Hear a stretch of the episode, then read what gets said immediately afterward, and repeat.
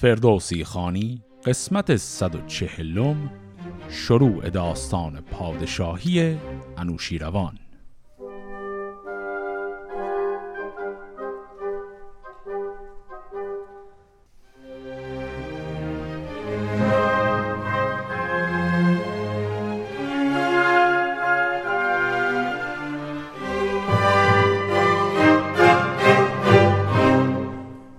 در انتهای قسمت قبل دیدیم که قباد بعد از اینکه از کشور فرار کرد بعد برگشت پادشاهی خودش رو گرفت و پسر قباد به نام کسرا داره تبدیل به جانشین خیلی خوبی برای پدرش میشه.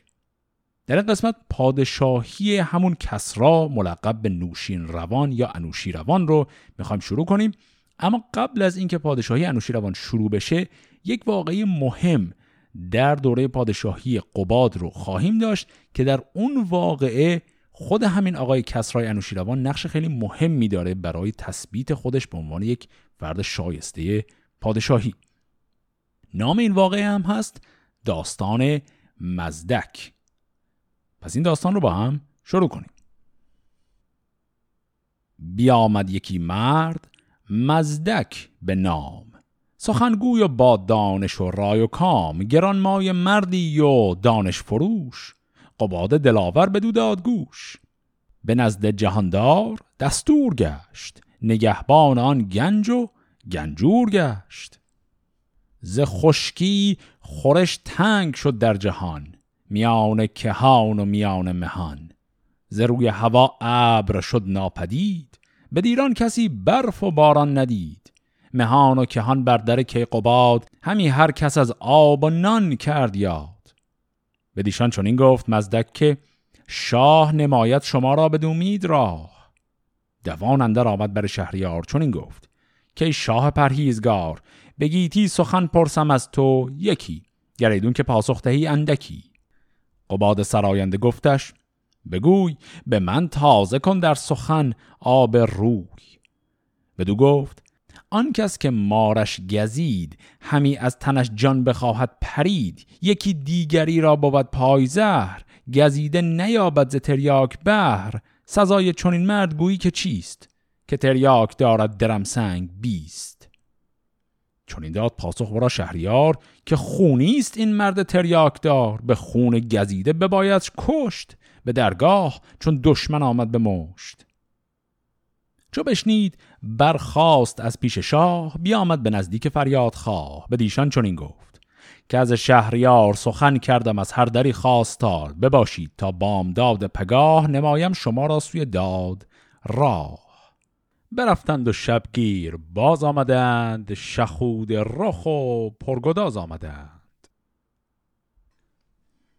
خب تا اینجا قضیه ببینیم چی شد؟ فردی به نام مزدک وارد داستان شده گفت که انسان خیلی با فضل و کمالات و باهوشی بود و تونست به درجه وزارت در دربار قباد برسه و گفت که دستور یعنی همون وزیر قباد شد. بعد یک ماجرای سری پیش اومد. یک خوشسالی اساسی دوباره پیش آمده مردم اومدن دست به دعا و تضرع و زاری که شاه بهشون کمکی کنه. این آقای مزدک گفت که خیلی خب من میرم با شاه حرف می‌زنم درستش می‌کنیم. رفت پیش شاه و یک سوال خیلی معماگونه ای رو از شاه پرسید.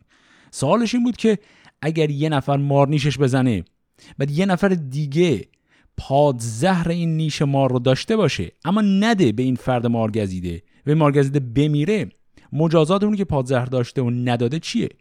قبات هم گفت باید اعدامش کنیم اون فرد رو. خونبه های کشتن اون یکی دیگه اینه که این پادزهر رو بهش نداده.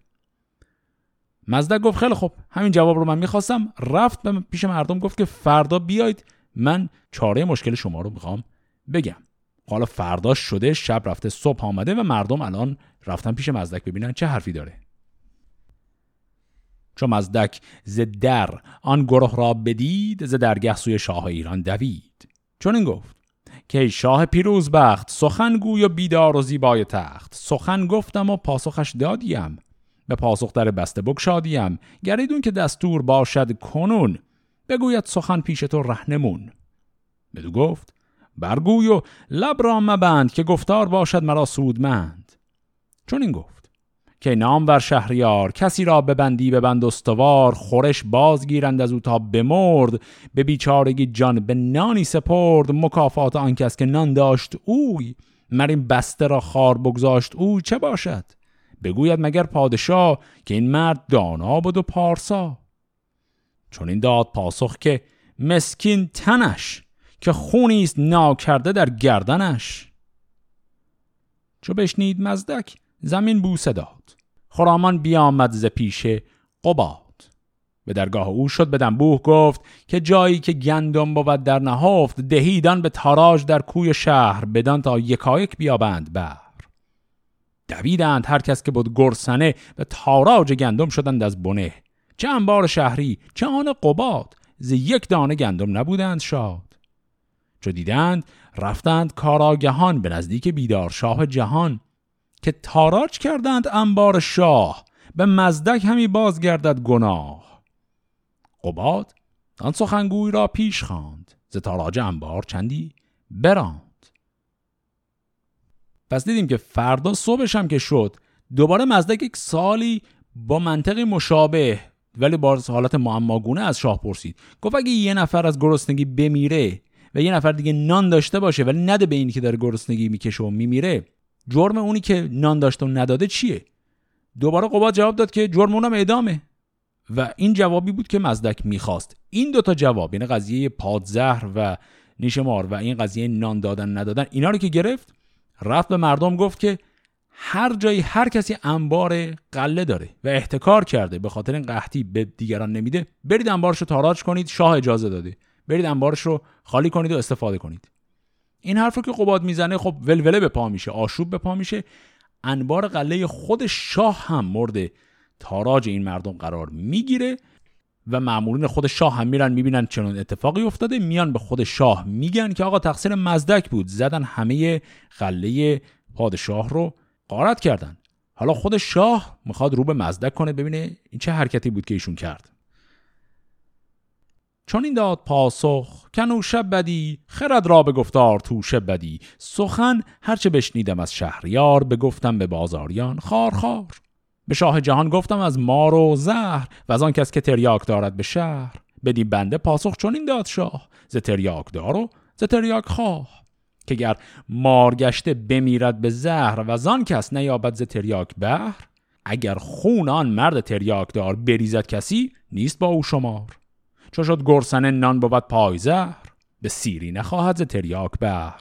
اگر دادگر باشی ای شهریار به دنبار گندم نیاید به کار. شکم گرسنه چند مردم بمرد که انبار آسود جانش ببرد. ز گفتار او تنگ دل شد قباد بشد تیز مغزش ز گفتار داد. و آن پس بپرسید و پاسخ شنید دل و جان او پر ز گفتار دید. ز چیزی که گفتند پیغمبران همان دادگر موبدان و سران به گفتار مزدک همه کژ گشت سخنهاش زندازن درگذشت. بر او انجمن شد فراوان سپاه بسی کسب بیراهی آمد ز راه. همی گفت هر کو توانگر بود توحید است با او برابر بود. نباید که باشد کسی برفزود توانگر بود تار و درویش پود. جهان راست باید که باید به چیز فزونی توانگر چرا جست نیست زن و خانه و چیز بخشیدنی است. توحید است کس با توانگر یکیست من این را کنم راست با دین پاک شود ویژه پیدا بلند از مقاک هر آن کس که او جز به دین دین بود زی از دان از منش نفرین بود. ببود هر که درویش با او یکی اگر پیر بودند اگر کودکی از این بستدی چیز و دادی بدان. فرو مانده بود زان سخن بخردان. چو بشنید در دین او شد قباد. زگیتی به گفتار او بود شاد. ورا شاه بنشاند بر دست راست ندانست لشکر که موبت کجاست. بر او شدان کس که درویش بود وگر نانش از کوشش خیش بود. به گرد جهان تازه شد دین اوی نیارست جستن کسی کین اوی. توانگر همی سرز نیکی نگاشت سپردی به درویش چیزی که داشت. خب تا اینجا رو هم باز یک مروری بکنیم. پس وقتی که مزدک رفت و جوابی که حد می‌زدیم رو به شاه داد گفت که مگر شما نگفتی جریان پادزهر این نیش ما رو داشته باشه و نده و دیگری بمیره خونش گردنشه؟ گفت که خب بر اساس همون منطق الان این مردم گرسنه هستن و یک عالم انبار غله پر داریم. این گندم ها رو بدیم اینها از گرسنگی نمیرن.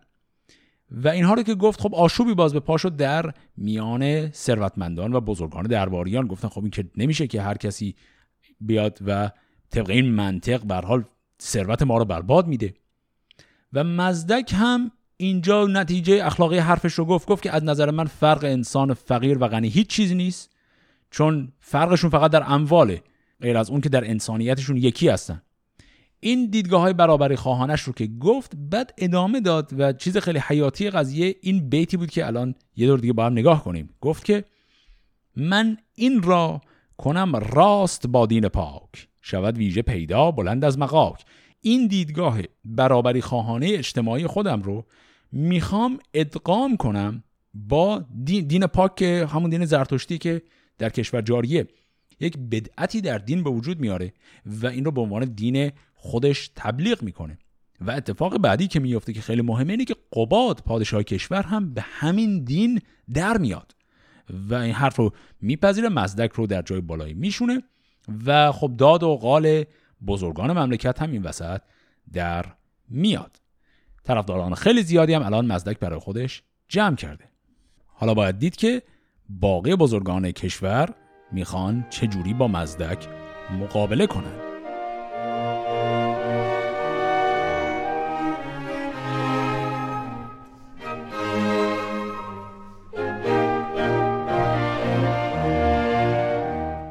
چنان بود که یک روز مزدک به گاه زخانه بیامد به نزدیک شاه. چون این گفت که از دین پرستان ما همان پاک دل زیر دستان ما فراوان زگیتی سران بردرند. فرود آورم شان اگر بگذرند. ز مزدک شنید این سخنها قباد به سالار فرمود تا بار داد. چون این گفت مزدک به پرمای شاه که این جای تنگ است و چندان سپاه همانا نگنجد در پیش شاه. به هامون خور آمد کندشان نگاه. بفرمود تا تخت بیرون برند از ایوان شاهی به هامون برند. به دشت آمد از مزدکی صد هزار برفتند شادان بر شهریار. چون این گفت مزدک به شاه زمین که ای برتر از دانش بافرین چون اندان که کسرا نه بر دین ماست زدین سر کشیدن ورا که رواست. یکی خط دستش بباید ستد که سر بازگرداند از راه بد. به پیچاند از راستی پنج چیز که دانا بر این پنج نفزود نیست کجا؟ رشک و کین است و خشم و نیاز به پنجم که گردد بر او چیره آز. تو گر چیره باشی بر این پنج دیو پدید آیدت راه گیهان خدیف از این پنج ما را زن و خواسته است که دین بهی در جهان کاسته است. زن و خواسته بایدن در میان. چو دین بهی را نخواهی زیان که از این دو بود رشک و آز و نیاز که با خشم و کین اندر آید به راز.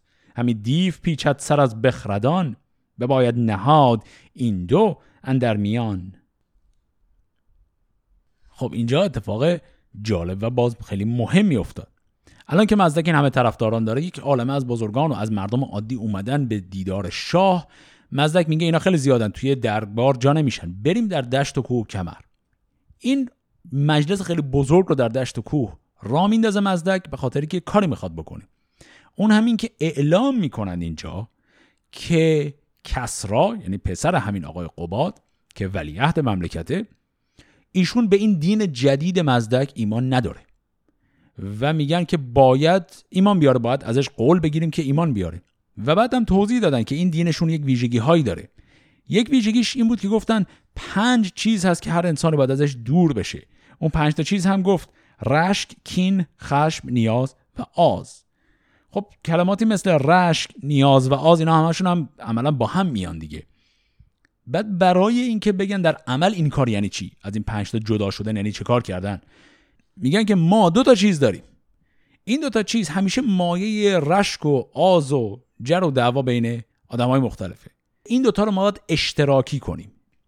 این دوتا چی بود؟ یکی زن دیگر خواسته. خواسته که یعنی همون مال اموال. خب اینجا یه توقفی باید بکنیم.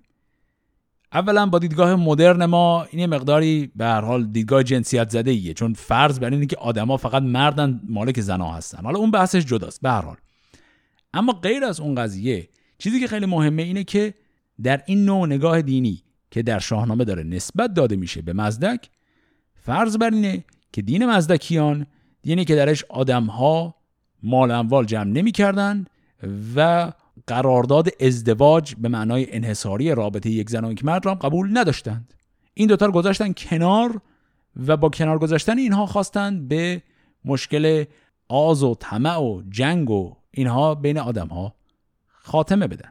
حالا اینها گیر دادند که کسرا هم باید به همین دین در بیاد چون به حال شاه به همین دین در اومده. ولیعهد اگر به این دین نباشه که کار نمیشه. حالا الان اصرار دارن که قباد کسرا رو هم به این دین دعوت کنه. اما قضیه شکل دیگر میره جلو. به این شکل. چون این گفته شد دست کسرا گرفت دو مانده بود شاه ایران شگفت. از او نامور دست بستد به خشم. به تندی ز مزدک بخوابید چشم. به مزدک چنین گفت خندان قباد که از دین کسرا چه داری به یاد؟ چون این گفت مزدک که او راه راست نهانی ندارد نه بر دین ماست.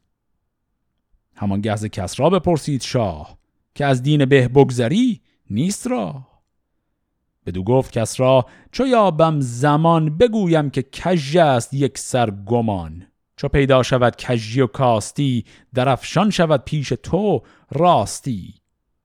بدو گفت مزدک زمان چند روز همی خواهی از شاه گیتی فروز؟ ورا گفت کسرا زمان پنج ماه ششم را همه بازگویم به شاه.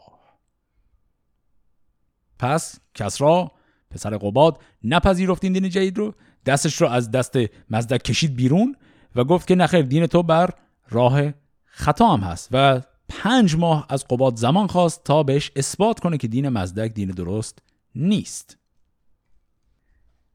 بر این برنهادند و گشتند باز. به دیوان شدن شاه گردن فراز. فرستاد کس را به هر جای کس که داننده ای دید و فریاد رس. کس آمد سوی خره اردشیر که آید به در داد هرمزد پیر. از استخر مهرازر پارسی بیامد به درگاه با یار سی. نشستند دانش پژوهان به هم. سخن رفت هر گونه از بیش و کم. به کس را سپردند یک سر سخن خردمند دانندگان کهن. چو بشنید کس را به نزد قباد بیامد. ز مزدک همی کرد یاد که اکنون فراز آمدن روزگار که دین بهی را کنم خواستار. گریدون که او را بود راستی شود دین زردشت بر کاستی. پذیرم من پاک دین ورا ز جان برگزینم گزین ورا.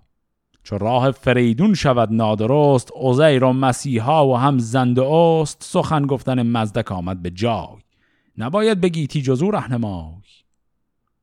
وریدون که او کژ گوید همی ره پاکی از دان نجوید همی تو بیزار گرد از ره و دین اوی. بهل کیش و ناخرمایین اوی. به من دهورا وان که در دین اوست. مبادا یکی را به تن مغز و پوست. پس آقای کسرا برمیگرده به منطقه استخر. اونجا موبدان بزرگ زرتشتی هستن. یک گروهی از این موبدان بزرگ جمع می‌کنه. اسم دو نفرشون هم گفت. فردی به نام داد هرمزد و فرد دیگری به نام مهرازر اینا رو میاره و کلا یک جلسه تشکیل میده از بزرگان دین زرتشتی که چه کار کنن با این آقای مزدک. و در نهایت هم با این گروه حالا پاشده اومده گفته خیلی خوب اون پنج ماه تمام شد. الان منم و این گروه و به تو می‌خوام ثابت کنیم که این دین مشکل داره. یک اصطلاحی هم اینجا گفت. گفت که چرا راه فریدون شود نادرست عزیر و مسیحا و هم زنده است خب این کلمه عزیر احتمالا شکل دیگری از نام ازرا هست که نام یکی از پیامبران یهودیه. احتمالا اینجا کنایه است از یهودیت چون داره مسیحا رو هم بعدش میگه. داره میگه عزیر و مسیحا و همزنده اوست. منظورش اینه که این ادیان دیگر مثل یهودیان و مسیحیان که از نظر زرتشتیان دینهای باطلی هستند میگه اگر اینا با زنده اوست ما که دین درسته همش برابر شد یعنی چی؟ منظورش اینه که دین ما هم از نظر یکی مثل مزدک به همون غلطی دین مسیحی و یهودیه. گوا کرد زرمهر و خراد را فراین و بندوی و بهزاد را و از آن جایگه شد به دیوان خیش نگه داشت آن راست پیمان خیش به شبگیر چون شید بنمود تاج زمین شد به کردار دریای آج. همین راند فرزند شاه جهان. سخنگوی با موبدان و مهان. برابر به دیوان شاه آمدند سخنگوی و جویند راه آمدند. دلارای مزدک سوی کیقوباد بیامد سخن را درن در گشاد. چون این گفت موبد پیش گروه به مزدک ای مرد دانش پژوه یکی دین نو ساختی پر زیان نهادی زن و خواسته در میان. چه داند پسر کشکه باشد پدر؟ پدر همچنین چون شناسد پسر؟ چون مردم برابر بود در جهان نباشند پیدا کهان و مهان. که باشد که جوید در کهتری؟ چگونه توان ساختن مهتری؟ کسی کو مرد جای و چیزش کراست؟ چو شد کارگر بنده با شاه راست. جهان زین سخن پاک ویران شود. نباید که این بد به دیران شود. همه کت خدایند و مزدور کیست؟ همه گنج دارند و گنجور کیست؟ ز آوران این سخن کس نگفت. تو دیوانگی داشتی در نهفت. همه مردمان را به دوزخ بری. همی کار بد را به بد نشمری. چو بشنید گفتار موبد قباد برا شفت و اندر سخن داد داد. گران مایه کس را ورا یار گشت دل مرد بیدین پرازار گشت. پرآواز گشت انجمن سر به سر که مزدک مبادا بر تاجور. همی دارد او دین یزدان تباه مبادن در این نام ور بارگاه. از آن دین جهاندار بیزار شد ز کرده سرش پرز تیمار شد. به کس را سپردش همانگاه شاه ابا هر که او داشت آن دین و راه. بدان راه بود نامور سه هزار. به فرزند گفتان زمان شهریار که با این سران هرچه خواهی بکن و از این پس مزدک مگردان سخون خب در این صحنه چه اتفاق عجیبی افتاد؟ می که مروری همینجا بکنیم. پس این گروه موبدان دیگه فکراشون رو ریخته بودن رو هم اومدن در یک مجلسی نشون بدن به شاه که دین مزدک غلطه. یک سری سوالهای رو پشت سر هم پرسیدن و خیلی جالب بود که ما جواب مزدک به این سالها رو هم نشنیدیم. این سوالا چی بود؟ اینا برگشتن به اون حرفی که در باره دین مزدک هست که دین مزدک معتقده برای برابری خواهی یک جور دیدگاه اشتراکی وجود داره. زن و مرد رابطه ازدواجشون انحصاری نیست و از اون طرف مالکیت اموال هم انحصاری نیست. بعد اینا میگن خب اگه اینجوریه رابطه پدر پسری کی میشه؟ کی معلوم پسر کیه؟ کی پدر کیه؟ همچه میرزه به هم که. بعد سوال دیگهشون. اگه یکی بمیره وراسش کیا هستن؟ در حالت عادی بچه‌هاش ورثه‌شن خب الان که معلوم نیست کی بچه کیه ورثه چی میشه. بعدم ادامه دادن. اگه همه آدما گنجدار باشن گنجورشون کیه؟ اگه همه آدما پولدار باشن کی برای کی کار می‌کنه؟ اگه کارگری که قرار با شاه کار کنه با خود شاه برابر شه که دیگه سنگ رو سنگ بند نیست. و الاخر هی این سالها رو پرسیدن. این سالها باعث شد که قباد نظرش برگرده بپذیره که دین مزدک یک دین پر اشتباه یا حالا دروغین و گمراه هست و نظرش برگشت. و در نهایت هم گفت که بله مزدک رو دیگه از جلو چش من دور کن. سه هزار نفر هم ایشون تا الان پیروان داره. این سه هزار نفر هم بگیر هر بلایی می‌خوای سرشون بیار. اما نکته ای که اینجا شاید توی پرانتز لازم باشه ما بگیم اینم باز خیلی شبیه ماجرای مانی شد. یادمون هست داستان مانی. اونم یه جوری بود که طرف خود مانی رو ما زیاد نمیشنیدیم. یعنی یک بابایی به اسم مانی پیدا شد ادعا می‌کرد یک دین جدید داره. بعد ما فقط توی مناظره ها حرف های بظاهر کوبنده طرف دین زرتشتی ساختار حکومتی رو میشنیدیم و فقط هم میفهمیدیم که مانی شکست خورد در اون گفتگو. اما مانی چی گفت؟ نتونست جواب سوالای اونا رو بده. اونو اصلا داستان نگفت به ما. الان اینجا هم باز همونطوره. اینا این اتهام ها رو به مزدک زدن این سالها رو پرسیدن. آیا مزدک نتونست اینا رو جواب بده؟ چون به نظر میاد سوالایی که باید قاعدتا بهشون فکر کرده باشم چه خیلی سال عجیب غریبی نپرسیدن که. صرفا ما طرف همین به قولی ور برنده ماجرا رو داریم می‌بینیم. به این دقت کنیم که خود فردوسی داره در دورانی زندگی می‌کنه که دوره بعد از اسلامه و اصلا کلا ماجرای مزدک و اینها رو از طریق منابع دست اول در جریانشون نیست. فقط از طریق همین منابعی که پروپاگاندای نظام پادشاهی ساسانی بودن در جریانه.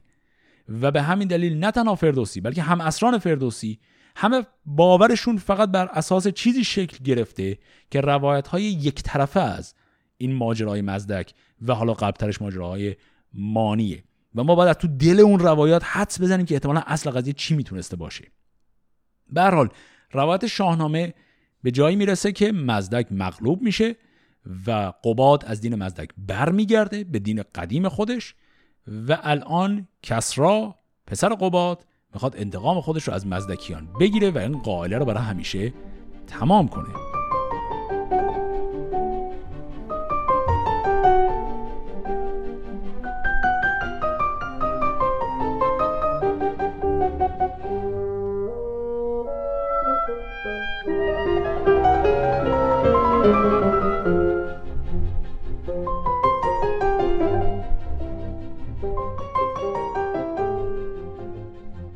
درگاه کسرا یکی باغ بود که دیوار او برتر از راغ بود. همه گرد بر گرد او کنده کرد. مرین مردمان را پراگنده کرد. بکشتندشان هم به سان درخت زبر پای و زیرش سر آگنده سخت.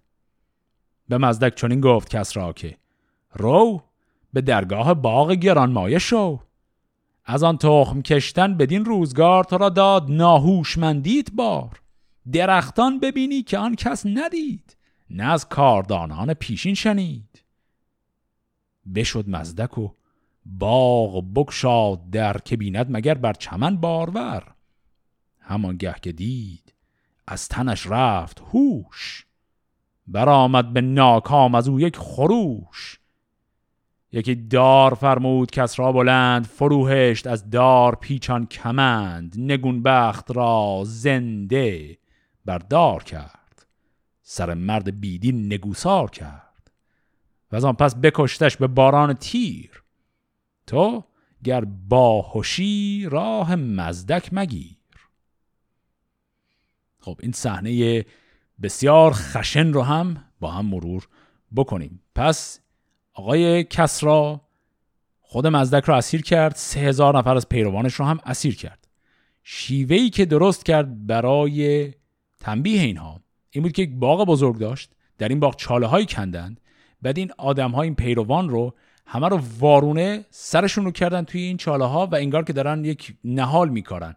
و بعد خاک ریختن و اینها رو به این شکل نصف تنشون رو انگار زنده به گور کردن در حالی که پاهاشون در آسمان بیرون بود. و اینها رو به این شکل کشتن و این با انگار که کاشتن تمام این آدم ها رو در سر تا سر این باغ. و بعد هم به خود مزدک گفت که اون تخمی که تو کاشتی الان در اومده. برو در باغ ببین چه درختهایی تو تونستی در بیاری. و مزدک رفت و دید که تمام پیروانش به این شکل اعدام شدند و خودش هم از هوش رفت و بعد هم آقای کسرا ایشون رو اعدام کرد. پس به این شکل قائله مزدکیان رو کسرا پسر قباد به کل خاموش می‌کنه. بزرگان شدند ایمن از خواسته زن و زاده و باغ آراسته. همی بود با شرم چندی قباد زنفرین مزدک همی کرد یاد. به درویش بخشید بسیار چیز بر آتشکده خلعت افگند نیز. ز کسرا چنان شاد شد شهریار که شاخش همی گوهر آورد بار از آن پس همه رای با او زدی. سخن هرچه گفتی از او بشندی ز شاهیش چون سال بگذشت چل غم روز مرگ اندر آمد به دل. یکی نامه بنبشت پس بر حریر بر آن خط شایسته خود بود دبیر. نخست آفرین کرد بر دادگر که دارد از او دین و همزو هنر. بباشد همه بیگمان هرچه گفت چه بر آشکار و چند در نهفت. سر پادشاهیش را کس ندید نشد خار هر کس که او برگزید. هر کس که بینید خط قباد جز از پند دانا مگیرید یاد. به کس را سپردم سزاوار تخت پس از مرگ ما او بود نیک بخت که یزدان از این پور خوشنود باد دل بد سگالش پر از دود باد. ز گفتار او هیچ مپراگنید بدو شاد باشید و گنج آگنید. بر آن نام بر مهر زرین نهاد بر موبد رام برزین نهاد. به هشتاد شد سالیان قباد نبود روز پیری هم از مرگ شاد. بمرد و جهان مردری ماند از اوی شد آن گنج و آسانی و رنگ و بوی. تنش را به دیبا بیاراستند گل و مشک و کافور و می خواستند. یکی دخمه کردند شاهنشهی یکی تخت زرین و تاج مهی. نهادند بر تخت زر شاه را ببستند تا جاودان راه را. از آن پس ندیدند چهره قباد. به گیتی گذر کرد گفتی چو باد. چه باشی تو ایمن از این چرخ پیر که فرجام انجامدت ناگزیر. چون موبت بپرداخت از سوگ شاه نهادان کینامه بر پیشگاه بر آن انجمن نام برخواندند ولی عهد را شاد بنشاندند. چو کس را نشست از برگاه نو همی خواندندی ورا شاه نو. به شاهی بر او خواندند آفرین به فرمان او شد زمان و زمین. ورا نام کردند نوشین روان که مهتر جوان بود و دولت جوان. به سر شد کنون داستان قباد ز کسرا کنم زین سپس نام یاد. خب پس این داستان پادشاهی قباد رو هم تکه آخرشان با هم مرور کنیم. دیدیم که همه چیز برگشت به حالت سابق خودش اون نظام اشتراکی همسر و مال اموال هم تعطیل شد رفت به کارش و بزرگان کشور هم خوشحال بودن با این قضیه. و دیدیم که چهل سال از پادشاهی قباد که گذشت دیگه آرام آرام پیر شده بود. خودش با دستخط خودش نامه نوشت که وصیتش بود و در اون پسرش کسرا رو به عنوان ولیعهد معرفی کرد. در نهایت هم خودش در سن 80 سالگی از دنیا میره و کسرا به پادشاهی میشینه. در یک بیت هم دیدیم که لقب نوشین روان رو بر کسرا می‌گذارن و از حالا به بعد ایشون وقتی که به پادشاهی می‌رسه فقط با نام کسرا خونده نمیشه بلکه با نام نوشین روان یا همون انوشی روان که شکل دیگر همون اسم هست خونده میشه. شروع می‌خوایم بکنیم پادشاهی آقای انوشی روان رو که طولانی ترین داستان پادشاهی در قسمت های اصطلاحا تاریخی شاهنامه هم هست. این داستان هم برای خودش یک مقدمه کوتاهی داره. این مقدمه کوتاه رو بخونیم و خود پادشاهی رو هم شروع کنیم.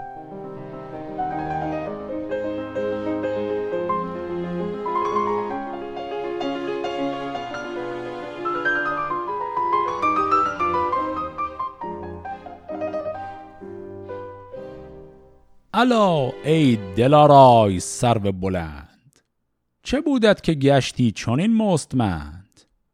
بدان شادمانی آن فر و زیب چرا شد دل روشنت پرنهیب چون این گفت پرسنده را سرو بن که شادان بودم تا نگشتم کهان چون این سست گشتم زنیروی شست به پرهیزو با او مساویچ دست. دم اجده ها دارد و چنگ شیر بخواید کسی را که آرد به زیر. هم آواز رعد است و همزور کرگ به یک دست ترگ و به یک دست مرگ. ز سرو دلارای چند بر کند؟ سمن برگ را رنگ انبر کند. گل ارغوان را کند زعفران پس زعفران رنج های گران.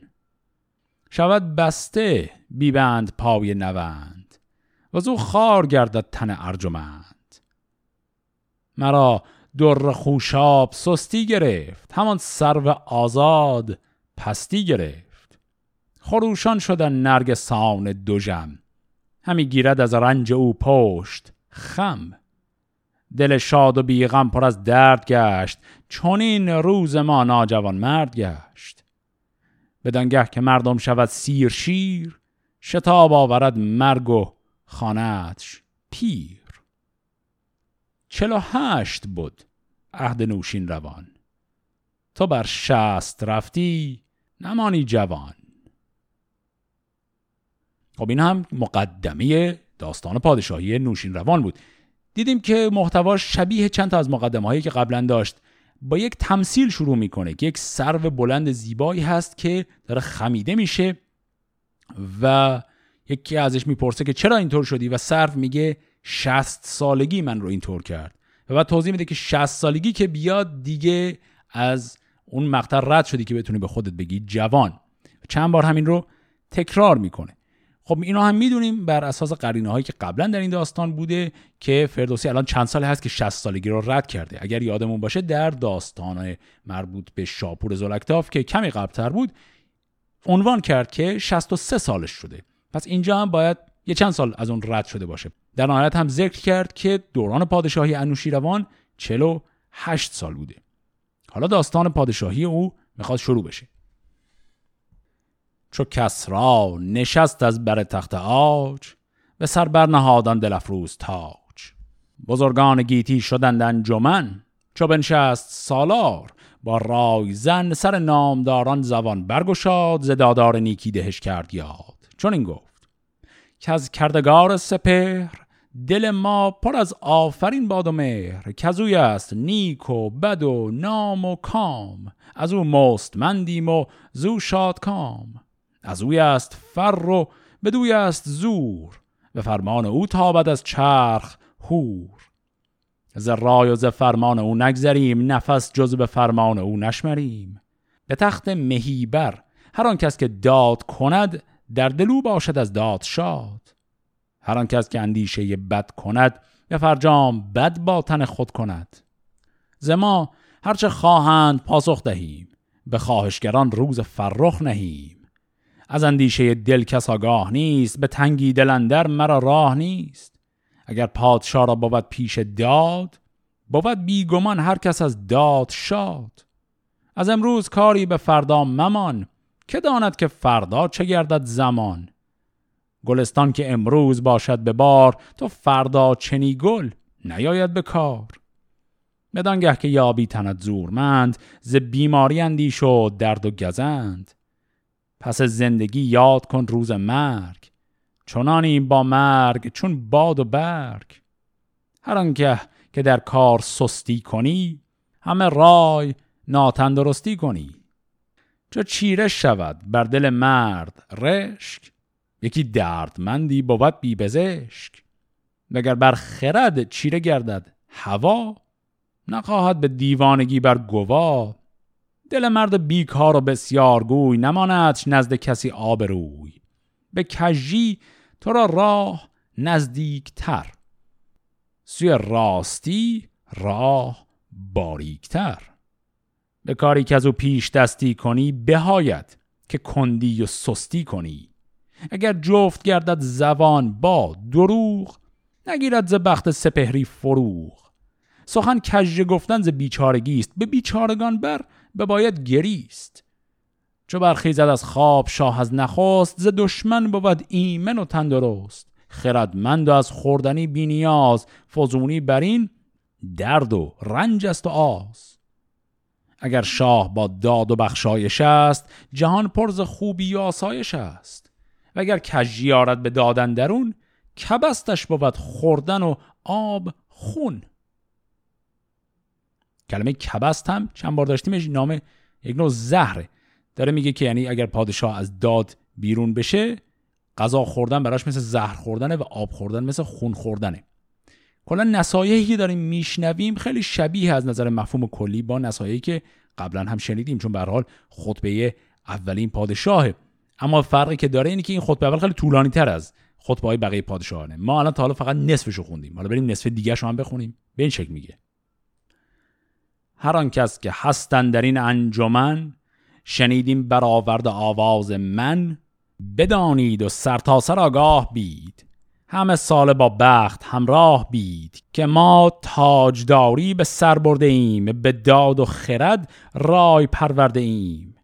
ولی کنز دستور باید شنید بد و نیک بی او نیاید پدید. هر کس که آید بدین بارگاه به بایست کاری نیابند راه. نباشم ز دستور هم داستان که بر من بپوشد چنین داستان. به درگاه بر کارداران من ز لشکر نبرد سواران من. چو روزی به دیشان نداریم تنگ نگه کرد باید به نام و به ننگ. همه مردمی باید و راستی نباید به کارندرون کاستی. هر کس که باشد از ایرانیان ببندد بدین بارگه بر میان بیابد ز ما گنج و گفتار گرم چو باشد پرستنده با رای و شرم. چو بیداد جوید یکی زیر دست نباشد خردمند و ایزد پرست. مکافات یابد بدان بد که کرد نباید غم ناجوان مرد خرد شما دل به فرمان یزدان پاک بدارید و از ما مدارید باک که اوی است بر پادشاه پادشاه. جهاندار و پیروز و فرمان روا.